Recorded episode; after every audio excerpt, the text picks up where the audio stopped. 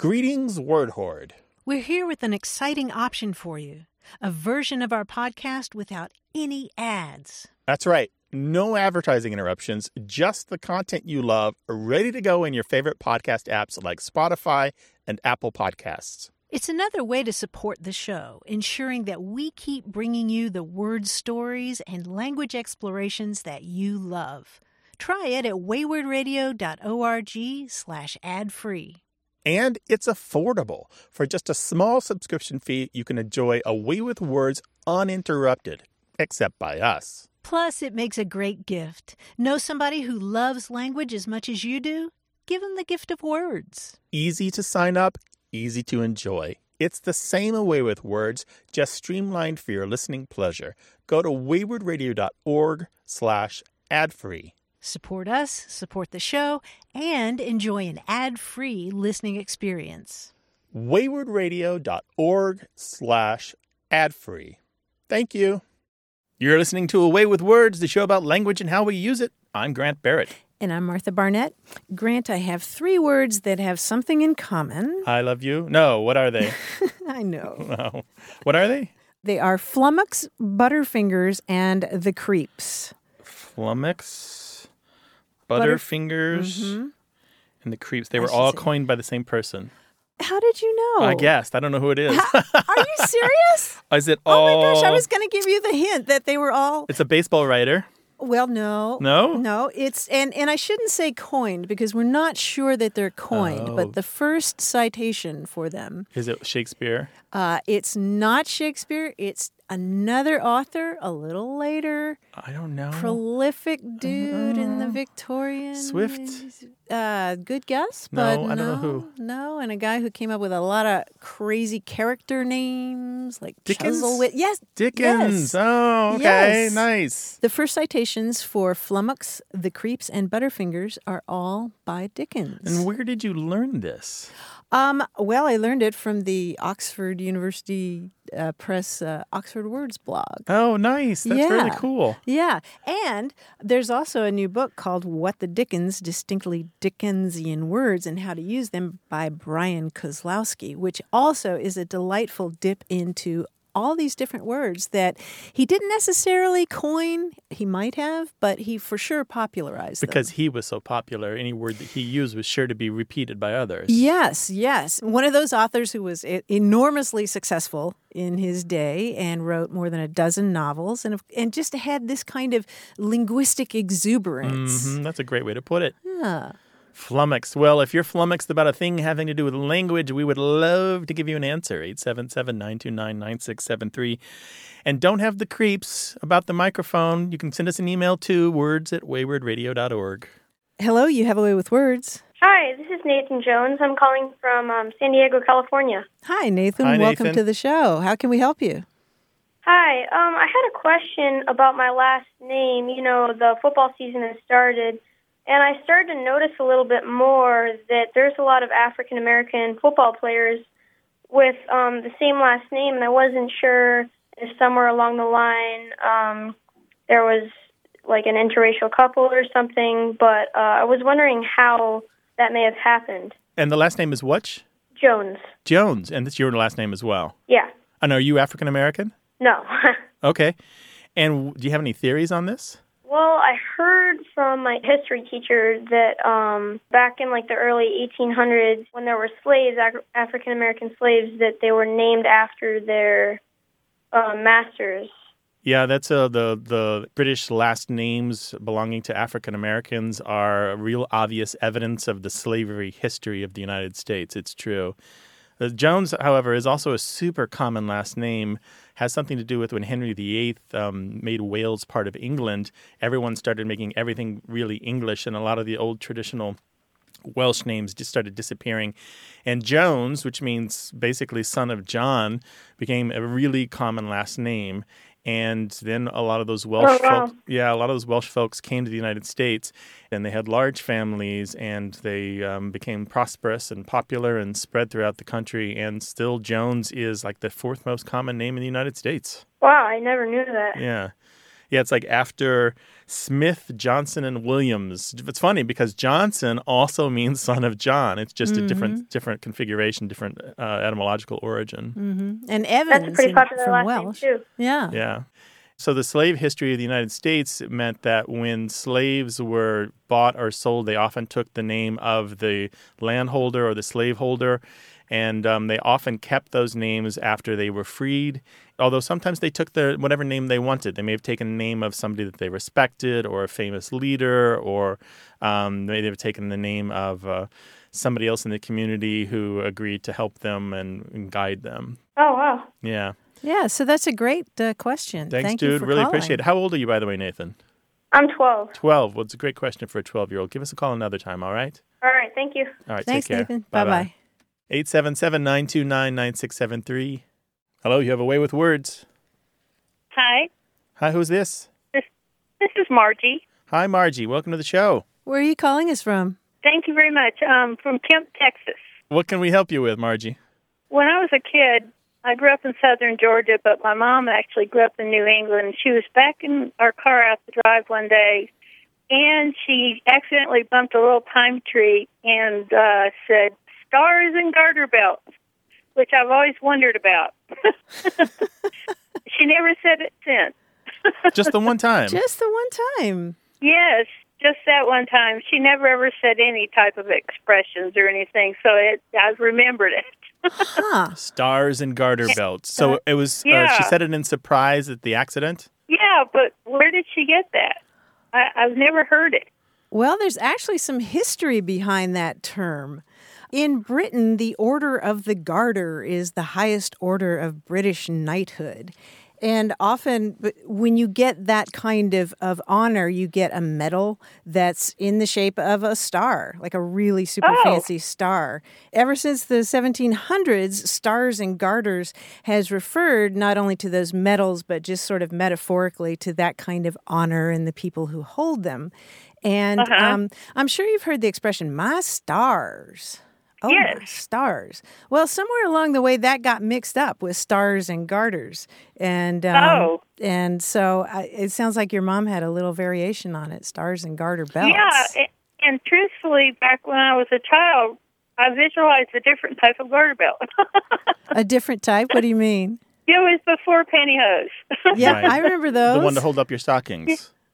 Yeah, and that's what I never thought about the kind that you know a guy might have worn way way back in time. the Order Yeah. of the Garter. And now, bless my stars, that has something to do with uh, thinking the stars controlled your destiny. right, right, right. ah, Yeah, we yeah, actually- I can understand that.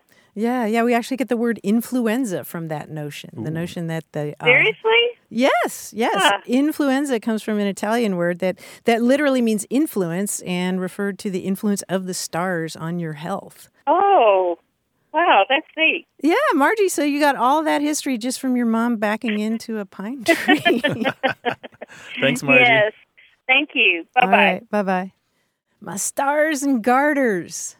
That's sort of an antiquated expression now. You know, I Mm-hmm. don't really. I mean, I mean, if you're saying it, you're saying it for effect, sort of like um, millennials saying the bee's knees. Oh, right, you know, right. Reference Irony. to the 1920s. Yeah, Mhm. my stars and garters. 877 929 9673. Words at waywordradio.org or talk to us on Twitter at W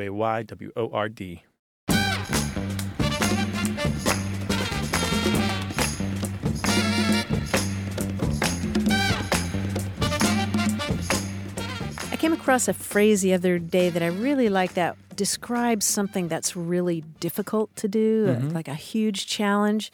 It's that would be a hard fight with a short stick. A hard fight with a short stick. Yeah, or if somebody looks like they've had a bad day, you could say, You look like you've been in a hard fight with a short stick. Right. So somebody's got some reach on you, right? And Yeah. They're swatting you up against the head. Yeah, yeah, I don't know. I just had a visceral connection with that phrase. 877 929 9673. Hello, you have a way with words. Uh, yes, this is Nick from Chalk Mountain, Texas. Chalk Mountain, Texas. Chalk Welcome to the Mountain. show. How you doing? Well, thank you.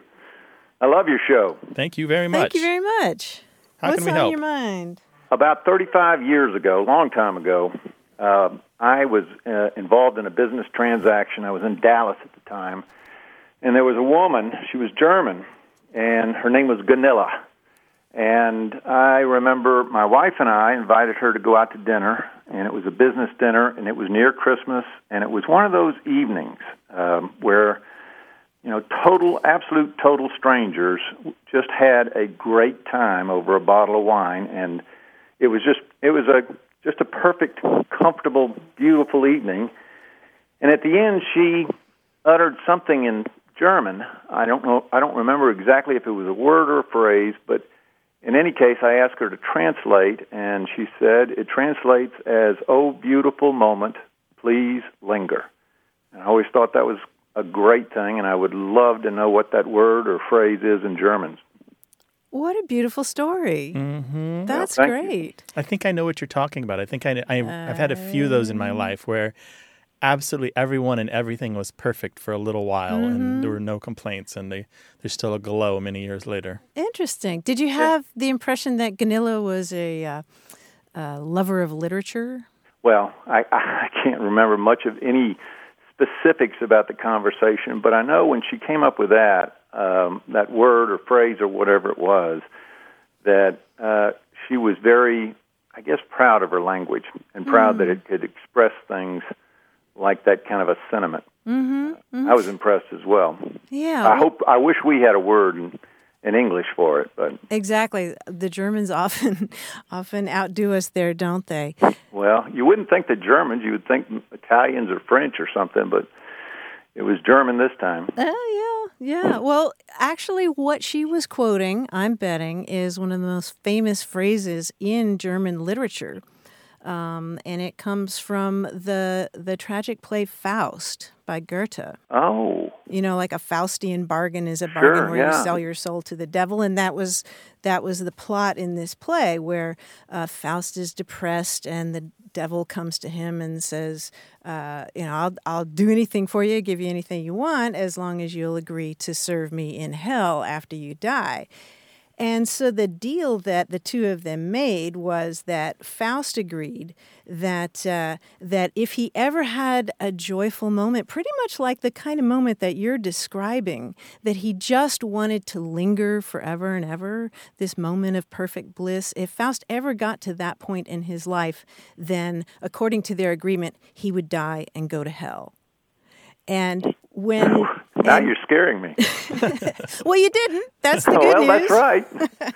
that's right. I certainly did not. But yeah, and that passage translates as Faust telling uh, the devil, you know, when they're when they're negotiating this agreement, he says something to the effect of, "Oh, beautiful moment, please linger," and then that will be the cue for me to die and go serve you in hell, and and that beautiful uh, German phrase is "Verweile doch, du bist so schön." Well, I'm not sure I'll remember that, but It's probably the most famous phrase in German literature. "Verweile doch, du bist so schön." wow, that's starts incredible. with a V. Well, thank you for um, sharing this evening with us. Well, thank you for your show. We enjoy it, and thank you for having me on. All All right, Thank you very much. Take care now. All right. All right. Bye bye. Bye bye. We are going to put that full German phrase on the website so you can find it for yourself. But the English version that they use is really quite beautiful, it's isn't nice. it? Yeah, I think I'm going to Oh, adopt that Oh, beautiful one. moment. Please linger. Yeah. That's nice. Yeah. What more do you need? 877 929 9673. Email words at waywordradio.org or hit us up on Twitter at WAYWORD.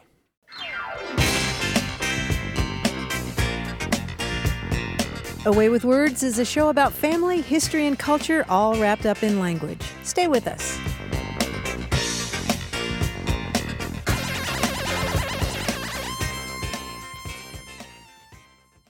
Hey, we've got something special for those of you who love our show but could do without the ads. That's right. Imagine A Way with Words, the same engaging conversations, the same deep dives into language without advertising interruptions. We're talking about our ad free podcast feed. It's sleek, clean, and it's just for our supporters. It's at waywordradio.org slash ad free. It's inexpensive, easy to sign up for, and works with all major podcast apps like Apple Podcasts and Spotify.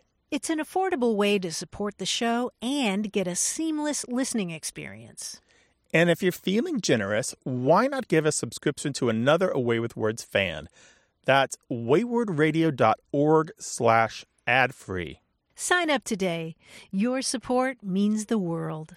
waywordradio.org slash ad free. Thank you.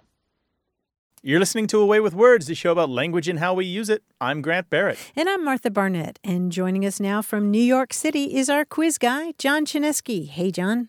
Hey, Martha. Hey, Grant. How's it going? What is up? Well, I had a great time a few months ago watching the Olympics, of course, like everyone. Of course, my favorite is the Parade of Nations, which is awesome. But if, while I'm watching it, all I can think of is wordplay using country names. Oh boy. Oh, what a surprise. We'll treat the names of the countries uh, literally or, or phonetically. I'll clue two words. If you guess them and put them together, you'll get the name of a country. Okay. Okay? Right. For example, a cylindrical metal container. The acronym that's likely on the back of your toothpaste would be CAN and ADA, the American Oh, Dental Canada. Association. Gotcha. Oh, okay, dear. And that gets Okay. you Canada. Got it. Now it might be typographic or it might be phonetic, but let's let's just go. Let's go someplace else. Let's go to another country. Here we go. Uh, the first one is an interjection used by Ebenezer Scrooge. Precipitation. Bahrain. Bahrain, yes, very good. Okay, nice. A group of Cub Scouts. An academic grade on a test. Pakistan. Cuba. Cuba. No, Oh, no, a more general Oh, oh. grade on a test. oh. Um, Troop. Mark, Oh, Mark, troop- something Mark? Right? That's you're right on, on the right track. man. Denmark. Yes, Oh, Denmark. Yeah. Denmark. To talk and talk incessantly, a light switch position. Gabon. Yes. Oh, Gabon. Gabon. Nice. Nice. Very good. Very good. Well done. The partner of from on a gift tag to move from one place to another. Togo. Togo. Yes. Nice. To go. You might find that on your on your fast food bag. Who knows? Um, next is a place for rest and relaxation and massages. A two-letter word meaning fashionable or current. Spain. Spain. Spa in. in. Nice. A triangular sail set in the front of, a f of the forward mast, a slang term for a rear end. Slang. Um, bum, butt, rear. Jibum. Jib. Jib. Jib is right. Jib. You ever call your bum a brawlter? yeah, I know we were going to the same place, right? J- Djibouti. Djibouti. That's right. The I think I've actually heard that rhymed in hip hop. Oh, I'm sure. Djibouti. Yeah, Djibouti with booty. A men's fashion accessory, pale or weak in appearance. Taiwan. Taiwan. Very good. I think we've hit Martha's uh, wheelhouse this week. Sweet spot. Finally found my wheelhouse. Propel a boat with a paddle. An abnormal mental state characterized by great excitement, euphoria. Romania. Romania, yes. Finally, this is the, these are your two clues. Thus, Obama's firstborn. I can't remember which. Um, Six. Somalia. Oh, yes. So, Somalia. Somalia. Took me a second to remember which one was born first, but Yeah. there's no word I can think of with Sasha in it. I was thinking sick in Latin. You guys did fantastic on your geographic tour of the Yeah, you always say that, John. Wow. Thanks, John. You're my Appreciate it, buddy. Give her best to the Guys. family, all right? Yeah. You too. Take care. I'll Take see you next Bye-bye. time. All right. This is a show where we talk about all aspects of language, so call us 877 929 9673. Hello, you have a way with words. Hi, this is JW. I'm from uh, Cedar Hill, Texas, near Dallas. Welcome to the show, JW. How can we help you? Well, I was wondering uh, why a factory is called a plant. I did a little bit of web research and found a lot of things about it, but not why. Okay, so you don't work in one necessarily. No, no. I work in a ministry, and we have the phrase church plant. But you know, you could you could um, substitute the word planting for that, and it would make perfect sense what the analogy is. But with a you know a place that produces cars or something, and it doesn't make any sense. And I, at first, I thought maybe it was an archaic thing. I grew up in the Midwest, and there's you know plants everywhere. But then I thought, no, they talk about on the news today the GM plant in Arlington, Texas, is going to make all the SUVs or whatever it is now, Uh-huh. and they still use that term, and it just doesn't really make any sense to me. Uh huh. Well, just to be clear, what is a church plant? I mean, I'm picturing palms on Palm Sunday, but that's not what you're talking about, right? No, no, no. Uh, it's a new church, like when a when a denomination or a large church starts a new one, then they're planting a new church, uh, usually in an area that's underserved, like an urban area. Got it. It's the same principle, though, as for the factories or the manufacturing, which is you are physically putting something in place. When you plant a plant, you are putting it in the ground, you're affixing it to that particular position. And so we're talking about the physical putting of something down onto the ground. Interesting. Yeah. Okay. Well, it occurred to me at one point that maybe a satellite factory aside from the main one could be planted just like a church, but uh, I couldn't find anything to substantiate that you know that that was the case, or maybe that originally it meant a secondary, you know, place that's put in. No, it's nothing more complicated than the fact that it's just put there. Uh, a thing that you plant is a thing that's put there. There are some extended uses of plant, which to me are really interesting. When you said church plant, I thought about physical plant used in discussions of facilities, which often refer to not so much the location of the buildings, but actually what is in them. Like we have a giant um, cooling and heating system, or we have a big machinery over there, a printing press, and this is all part of the physical plant of the building. And then in the UK, they have a really interesting use of plant, which refers to heavy machinery like backhoes and tractors. And so you will see signs Oh. about uh, plant crossings, and they don't Oh, mean really? no that they don't mean that Tolkien's Ents are marching across the road. They actually mean this is where, say, uh, dump trucks and and bulldozers and so forth are coming back across Huh. the road. That's interesting. That's very cool.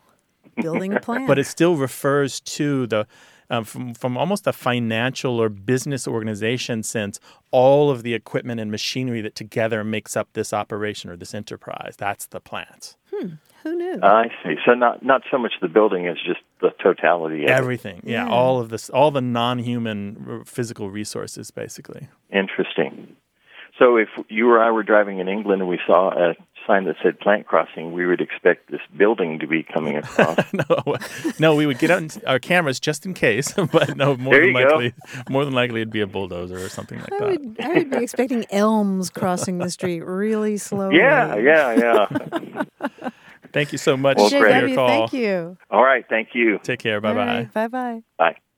877 929 9673 is the number to call to talk with us on the air, or you can always send us an email. That address is words at waywordradio.org.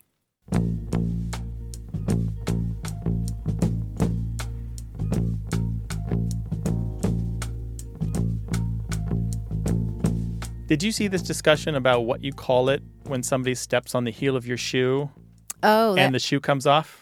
I call that getting a flat tire. Yes, that's what a lot of people call it. But there's a whole Uh-huh. large part of the people in the United States who don't have any word for it. Oh, really? But everyone is, of course, that's a flat tire. You call it a flat tire. yeah. So you're walking behind them and you accidentally step on their heel and, And their you say shoe comes off, and that's a flat tire. Yeah. 877 929 9673. Hello, you have a way with words. Oh, hi. Thanks for taking my call. Sure, who's this? Janice from Jericho, Vermont.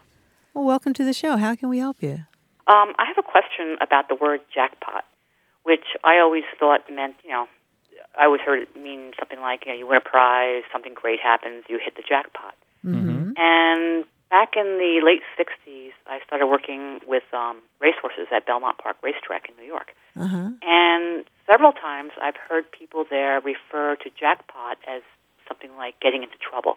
You know, like if you had trouble with the police, you were in a bit of a jackpot. Uh, and then, and I've never seen it on the internet used in that way. I tried looking it up. Um, but interestingly, I was just reading a book a couple of days ago that uses jackpot in that connotation. And it's kind of a book about uh, South Boston police and politicians back in the 70s, which were predominantly Irish. Uh-huh. And thinking about the racetrack, the first few times I did hear it used that way, it was from Irish guys who had come over to the U.S. to work with the horses. So I'm kind of wondering if um, that's something from Europe, that connotation. Well, the the clues that you've given us are interesting, but they're red herrings. The horse racing, oh. yeah, the horse racing in Irish are just coincidental to your learning of it, but not really important to the history of the word jackpot. And this meaning of this word jackpot actually goes back to the very earliest days of jackpot when it was a new word. It referred to a new kind of poker where in order to open the bidding, you had to have two jacks. And so the money in the middle of the table kept getting larger until somebody had two jacks and could start the bidding just for that one kind of poker. So in the 1860s, uh, probably earlier, the word jackpot really starts to be common. It shows up in police journals where people are reporting on gambling crimes or certain kinds of embezzlement related to, to, to it. And the word jackpot really has this kind of mystery around it in the early days because sometimes it's just legitimately a gambling word, but other times it's not together clear what they mean. Where do they mean um, somebody spent all of his uh, wages at the table playing jackpot or trying to get the jackpot, and that's the tangle that he got into? And but it really starts to settle out with these two different tributaries of the meaning of jackpot. One referring to just a big pot of money that you win, another referring to different kinds of trouble, including in the logging business, where a jackpot even today is a tangle of logs, either mm. on the hmm. ground or in the water, something that you've got to clear up before you can pass. I, I've just only heard the track. I've never heard anyone else uh, use it uh, as something negative. I'm not surprised. The track is still this wonderful place for somebody like me that likes to wallow in slang. The track is a really great place to go because some of the stuff just continues to persist. The gamblers use it without a, a second thought. They're not doing it in a knowing, winking way. It, that slang is just a part of the business. It's interesting in, in rodeo lingo to be jackpotted is to be sort of all caught up, tied up with, with a with a fallen steer or a fallen horse. There we you get go. All, all, you know your legs mixed up with theirs. And that kind of goes nicely with the. Um, with the tangled up logs and branches yeah, that you find yeah. in logging. Yeah, or, just or a big forestry. mess. Yeah, big a mess. big mess in general. Right, right exactly, a, a big mess.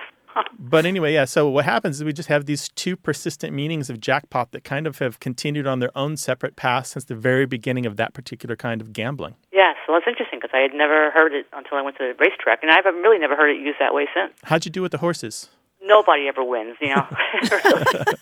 well, you're nobody not a, ever you're wins. not a stooper, the are house you? You're, always wins. You're not a stooper, are you? Running around picking up tickets people have thrown down just to see if they threw down a winner. Oh, there's there's all kinds of scams going on at the racetrack. let me tell you, all kinds. Sometimes just- the trainers are the most people who are the, the most surprised when a horse wins. Oh, is Yeah. there? right, because you might be in the business for other reading reasons, right? Exactly. well, you know, most of them are in there for the bet. It's all about gambling. All right. Thanks a lot for calling. Yeah, thanks for your answers. I, I appreciate it. yeah, sure. Bye. Bye bye. All right, bye. 877 929 9673.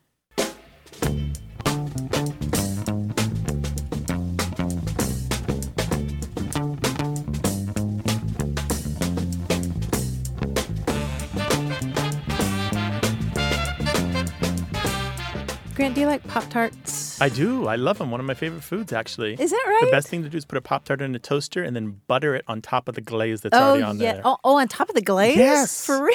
Yes. what flavor? It's so indulgent. It's like 9,000 calories. oh my gosh. All of them. On top I oh, like really? the chocolate. I like the cinnamon. I like the strawberry. Oh my gosh. Okay. What are the holes called in Pop Tarts? Vent holes? I don't know. Blow the holes? purpose is it, the purpose is venting them. I don't know so what- they have a don't- name. What are they? Yes, they're called either docking holes or docker holes. Docking. How did you find this out?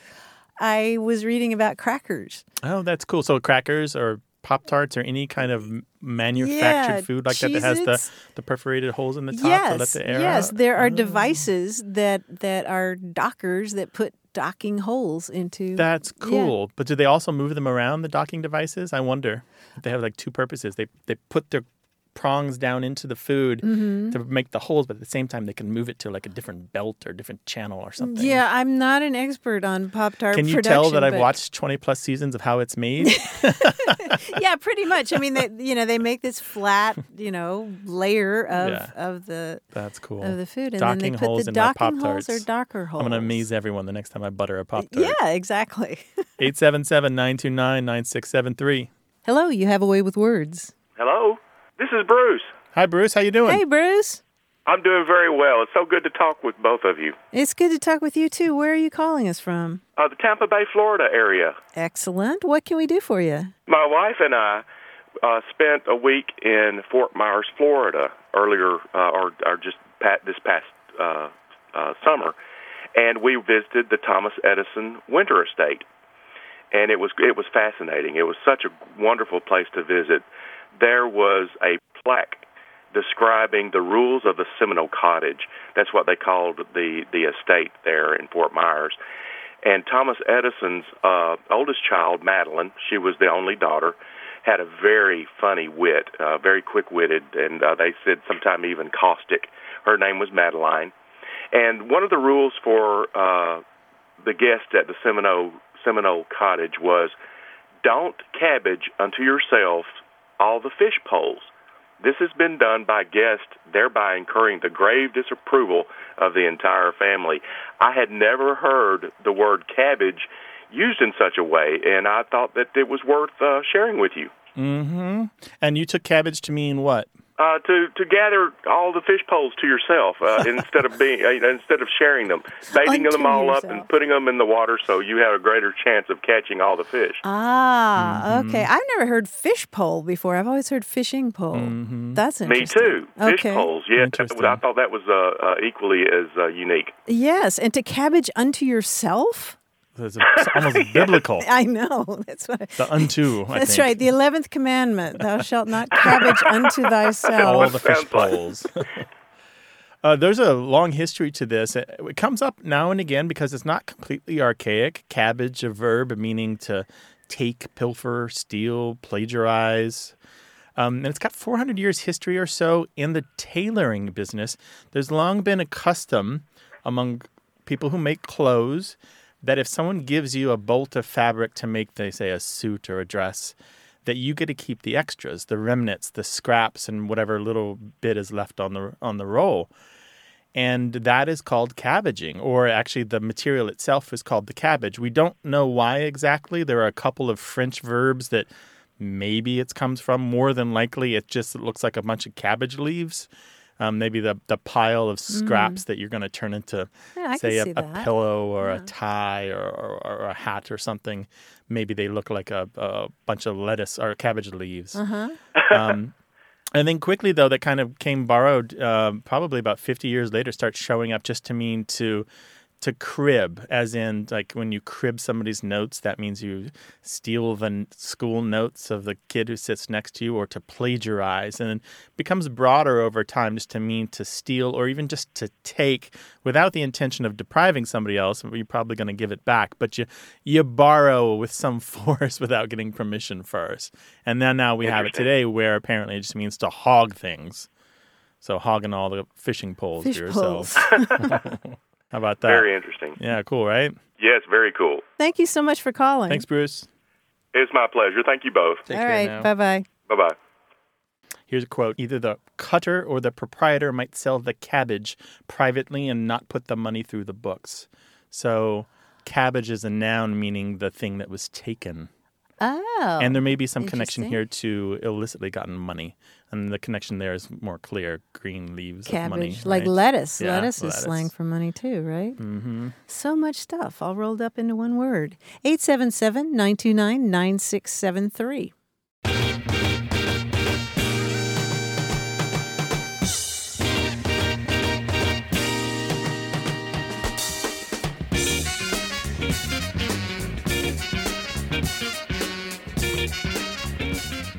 Here's another term that was either coined or popularized by Charles Dickens. It surprised me. The word dustbin. Dustbin. I, I wouldn't have expected that at all. I know, not at all, but they can't find an earlier citation for So it. So, dustbin just meaning a place that you put your household refuse, yeah, right? Your dust. Your dust. Interesting. The dustbin of history.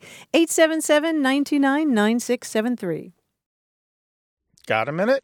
We need your help. Head over to gum.fm slash words and share your thoughts in our quick survey. Your feedback matters. It's the backbone of our show's success. Thanks for making our show even more successful. That's gum.fm slash W O R D S. Thank you. You're listening to A Way with Words, the show about language and how we use it. I'm Martha Barnette. And I'm Grant Barrett. You know, I'm a refugee from the dictionary business. It is a business that has not gone all that well over the last 30 years, right? Layoffs, Yeah. big projects canceled, um, books that people trusted just disappearing because no new editions are being made. Yeah, or not being finished. Not being finished, which is why there's some good news on the horizon that I want to share that comes out of the dictionary business. Oh, great. There's a British lexicographer by the name of Jonathon Green who has for decades, I think it's almost 35 years, been working on a database of English language slang. Now, he's published a bunch of smaller works, and he has published a three volume version of what is called Green's Dictionary of Slang. Mm-hmm. But now he's done something new. He's taken that entire database and he's put it online mostly for free. Oh, wow. You can go and there's 132,000 terms.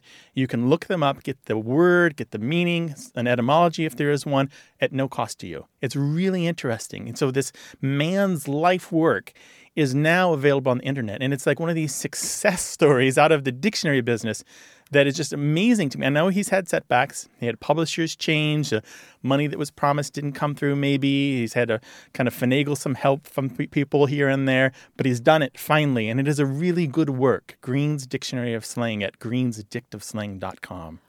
That is fantastic news. Right? And And you know his work, too. You've heard of well, Jonathon of course. Yeah, Of yeah. course. I, I have his books, but but to have that online and have it searchable, have it searchable, right? And so what's happened to me is now, you know, I have this like pantheon of these great works, mm-hmm. the essentials as I call them. You know them. Yeah. The Oxford English Dictionary, the Dictionary of American Regional English, mm-hmm. Merriam-Webster's Dictionary of English Usage, mm-hmm. Garner's Modern English Usage, and now you can add Green's Dictionary of Slang to this canon of essential language works that make your job and my job easier, but also just generally understanding this crazy English language easier. yeah, yeah. And slang is such poetry that I, I can't wait to get to my computer. I agree. And Yeah, that uh, slang poetry of the people. That's the title of a book by Michael Adams. Ah, there you Absolutely is poetry. Yeah, yeah. So where do I go to get this poetry? So it's Green's Dict. That's D-I-C-T of slang.com. Green's Dictionary of Slang. well, this is a, a monumental advance. Yeah, and congratulations to Jonathon. I know it's a big moment for him. Yeah, yeah, life's work. Wow. Well, we talk about slang and family stories about language and grammar and word origins, all kinds of things here on this show. So give us a call, 877 929 9673, or send your questions and stories about language in email to words at waywordradio.org. Hello, you have a way with words. Hi, this is Casey from Dallas, Texas, and I'm calling uh, with a question in responses to I'm sorry that are acceptable or appropriate um, that don't imply the acceptance of actions. Um, it struck me that all of the conditioned responses I know of to I'm sorry are like, oh, it's okay, or don't worry about it, or no problem. Um, but the problem I'm having specifically is with people who are apologizing for things that they do all of the time. Like um, at work, we have a couple people who are late pretty much every day. And every day they come in with some apology. And um, at first I was like, you know, it's okay or don't worry about it or whatever. But I've gotten more and more frustrated with it. And I don't know how to appropriately show that without like a full long conversation because we've had those full long conversations as well And they didn't work. and they didn't work. and you know, I think it's something that some people just don't have a sense of timeliness. Um, in a workplace, I feel like it's inappropriate, and I don't want to continue their thinking of, "Hey, this is appropriate."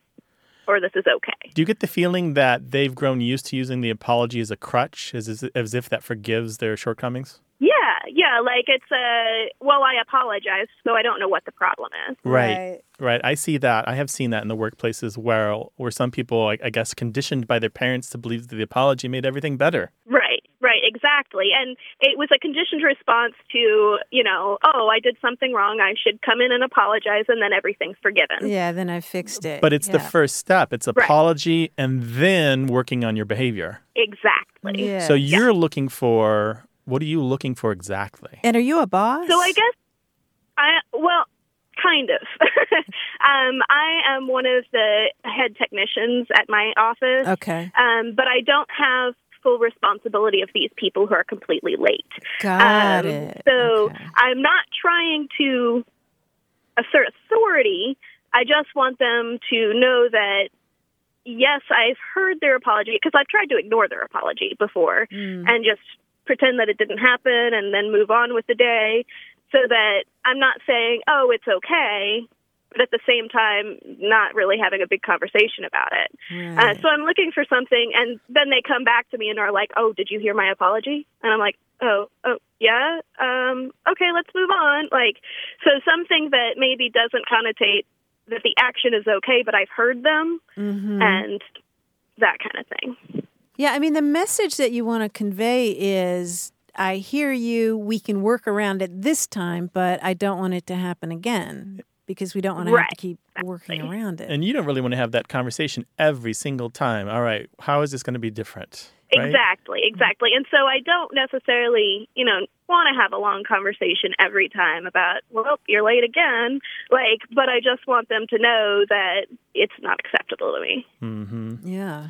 And if your work is depending upon their work and your work is delayed because they're late, Yeah, and you're more of a peer. I'm wondering, do you have a supervisor over the two of you that you could? Yes, we do. Um, and we have a supervisor, and she has discussed this before, and we've even put in place like programs to reward good behavior, such Mhm. as um, bonuses if you come in for three months straight on time and Oh, all that stuff. But it doesn't seem to be affecting anything. Casey, I got to tell you, wow. in these particular cases, you know what I usually say is words aren't going to fix it. As much as I believe in the power of words, I mean, witness this radio show. As much as I believe in persuasive talk, and sometimes there are certain people who are really receptive to just phrasing it the right way, framing it in the right way. I think you have done Mhm. everything within your power to fix this, and there is no magic solution here.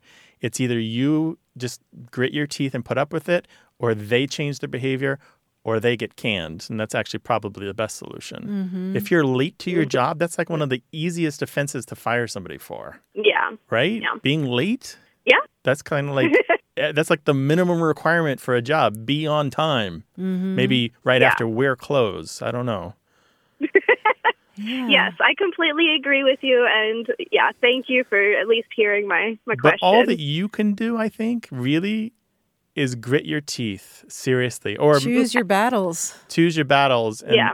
and maybe at the end of the day you're like you find some work that you don't want to do and it's their work now because they made you work extra in the morning. I mean maybe that's the way it goes. Can you come to some agreement Okay. with them like I got this task that I really hate. You're consistently late. Will you do it for me as a way of showing me that you're you really truly are sorry? I can, yeah, I can certainly come up with some ways to do that, and I'll talk to my my supervisor and discuss maybe some solutions in that direction. The good thing about this call, Casey, is that we're going to crowdsource the answer for you. I'm betting we're going to hear from lots of people who have had similar situations Yeah, and maybe they seriously. had better ways of dealing it, with it. But I got to say, your manner and your presentation, so what you, everything you've told us clearly, and we're just getting one side of this, sounds top notch and professional Yeah. to me. It sounds like you did all the right things. Excellent. Well, thank you guys so much. I really appreciate it, and I love your show. Thank Well, you very much. you. Take Hang care. in there. And we'll let you know what we come up with, all right? All right, sounds great. Cheers. okay, bye. take care. Bye.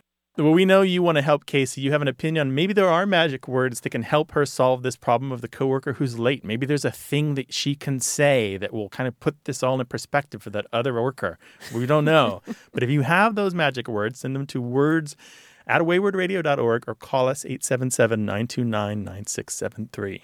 Hello, you have a way with words. Hello, I'm Ruth Jones from Traverse City, Michigan. Hi, Ruth. Welcome to the show. Hi, Ruth. What can we do for you? Uh, I grew up in the Thumb area of Michigan's Lower Peninsula. And there and everywhere else I've lived, I've heard people make comparisons by using the words different from or different than. But I know some folks use different to to make those same sorts of comparisons. And I'm just wondering if that's a regional difference or Hmm, you hear local folks saying different too? no, I've never heard anybody local say different too. Mm-hmm. But I think it's on media or uh, in books or Right. I- I just I encounter it frequently now, and I'm wondering.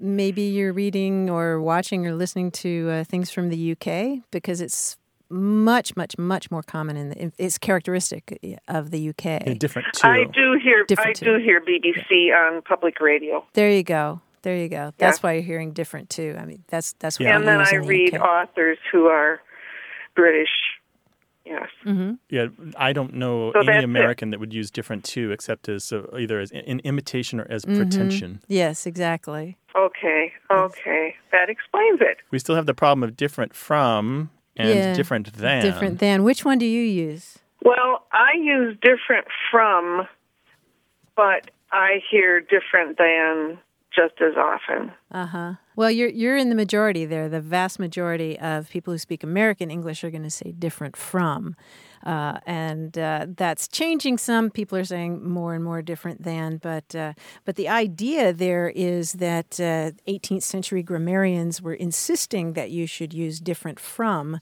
because than is a word that's generally used uh, with comparative adjectives like bigger or louder or taller. Grant is taller than I am. His voice is deeper than mine. There are instances where you would use different than if, say, it's followed by a clause and it makes it easier uh, and more succinct. For example, if you said something like, Our financial projections are different than they were a year ago, that would be Yes, easier to yes, say than right. different Yes, from they were. right. Yeah. Or Yeah. sounds familiar anyway. Right, Yes. right. So that would be the exception. But that's it. Different too is something that you're going to hear from people in the UK. And different from is the safe choice in the U.S. Yes, exactly. For the most part. Well, thank you very much. Nice talking with you. Thank you very Great much. talking Ruth. with you. Thank now. you. Bye bye. Bye bye. 877 929 9673. Email words at waywordradio.org.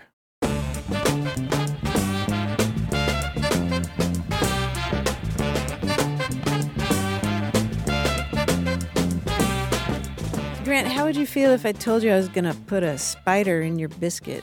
A spider in my biscuit? Well, I know Mm-hmm. of the spider that's the part of the stove that the skillet goes on, right? Mhm, mhm. Yeah, yeah, but no relation. No relation. I don't know. Mm-hmm. I guess I would be a little worried that you'd gone over the deep end finally. finally. She's finally What- there. what is it? Well, it's an expression that means to communicate bad news or to in, injure a person or put a spider in your dumpling. Put a spider in your dumpling. Grant, I'm going to put a spider in your dumpling, but you know we're going to have to, Yeah. you know, walk nobody, home. Nobody wants a spider in their no, dumpling. nobody wants a spider in their biscuit. 877 929 9673 or Twitter at WAYWORD. Hi, you have a way with words. Hello. Um, my name is Chad Ecker, and I'm in Omaha, Nebraska. Great. I'm doing well. Welcome to the show, Chad. How can we help? Well, I had this uh, question about a little language quirk that I kind of grew up with my mother Mhm. saying. And I, I actually didn't realize it was kind of out of the ordinary until I was older. Something she would do, and I think she got it from her mother as well, is she would end every telephone conversation with "bye," which I've never heard her say like in person. Uh, it was always just at the very tail end of the phone conversation, and I didn't know if that was an idiosyncrasy of just my mother, or Mm-hmm. if this was kind of a regional kind of thing. I don't know. I was just kind of curious about it, and I I, I wonder sometimes if I do it. Yeah, I'm wondering if you do it too. Yeah. So, um, yeah, I didn't know because I mean, in uh, like the Lincoln Omaha area, we're kind of known for our uh, lack of uh, specific kind of uh, regional dialects because of like we're telecommunication capital of the world. I don't know if that's still true. So I always find it kind of interesting the little things that that are kind of different, and that's kind of one that's always stuck with me. Mm-hmm. Well, I know one other person that does it for sure, and that's my father. Oh, no Oh, really? kidding. Yeah, but Okay. he's, he's in his 70s from Missouri, you know, St. Louis area mostly, although originally from Southeast Missouri. He has uh, some traits of of various Southern forms of speech, but Uh-huh. he does it. He's always done it Oh, as long as I know. And he'll do it. Could be a serious conversation, say with the bank, or it could be a conversation with, say, my my son, his grandson, but he'll he'll close it with mba, mba. Right. Uh, that's something I've noticed. There's no like tone to it. My when my mother uses it, she it could be a curt by or a very pleasant by. It just it has no like reflection of Mm-hmm. any like tone in her voice or anything like that. It's always the very last thing. It's never by talk to you later. It's just by Bye. click. There are the phonetic things here are pretty simple. You basically have the e- elongation of the lips staying closed before you do the b sound. So because there's a you're you're voicing the m ba ba. So you're just just dragging out that. You can do it to any word that begins with it. You can do mm, basket.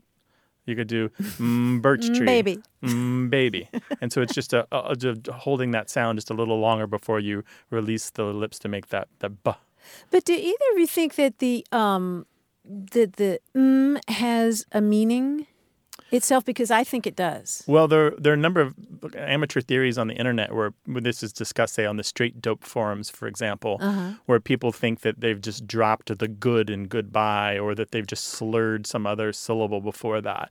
But I don't think that. I think it's actually really? just the word "by" alone, with the the the initial sound being elongated. Really? What What do you think? Uh, well, I it's never like um, it's never like um, it's just it seems like it's just part of the bite. It's it's never she's never responding to anything when she says it's never like because I've also I talked to my cousin who's grew up in western Nebraska and she Mhm. uses K by Okay. uh, at uh-huh. the end. So I don't know what what that's about, but Uh-huh. it's it's for that it seems more like she's saying okay bye. But for my mother, it's just part of the bye, and there's no. I, I never sensed any other meaning in it. I guess. Uh huh. That's so interesting. I, for me, the mm has a meaning. I, I guess I've just always assumed it's my own amateur theory that the mm is short for mm-hmm, which sort of acknowledges everything that you've just talked with the the other person about, and and you're sort of agreeing to conclude the conversation, hang up, and you're just saying mm-hmm, bye, but it's mm, bye Oh, interesting. but I have no evidence for that whatsoever, and I've only known one or two other people to do it. But I, it, it's definitely noticeable when they do. My father does it as a reflexive conversational closing. Mhm. And so it becomes at a very particular moment in the conversation when- when we are doing the slow wind up to the end. Right. Because most Americans don't do abrupt closings in a conversation, particularly on the telephone. We do, okay, bye. All right, I'll talk to you then. All right, talk to you Mhm. later. Love you. It's nice to see you. Okay, mm, bye. And there's a Mhm. bunch of these, one Mhm. right after the other, different ways of saying goodbye or different ways of closing the conversation. So Mhm. for him, it comes toward the end of that chain of closings, and it's it's not any kind of consent or assent or anything like that. Chad, we're going to probably get a bunch of calls and emails about this to learn some more about mbai and who says it and where. I think there's one mention of it on Urban Dictionary for what that's worth, but I don't know of any professional linguistic texts that have studied this particular closing. Hmm. If we get more information about this from our listeners, we'll talk about it on the show. All right. All right. Well, thank you. Thank you very right. much. All right. Bye. Bye bye. Bye. We love talking about language and all of its weirdness. Clearly. 877 929 9673. Want more A Way with Words? Listen to years of past episodes at waywordradio.org or find the show in any podcast app or on iTunes. Our toll free line is always open, so leave us a message at 877 929 9673 and we'll take a listen. We love to get your messages at words at waywordradio.org or hit us up on Twitter at W A Y W O R D and look for us on Facebook. This program would not be possible without you. Grant and I are out to change the way we listen and think about language, and you're making it happen. Thanks also to senior producer Stephanie Levine, director and editor Tim Felten, director Colin Tedeschi, and production assistant Emma Kelman in San Diego. In New York, we thank quiz guy John Chaneski and that master of keeping it real, Paul Ruest at Argo Studios. A Way with Words is an independent production of Wayword Inc. From the Recording Arts Center at Studio West in San Diego, I'm Martha Barnette. And I'm Grant Barrett. So long. Bye bye.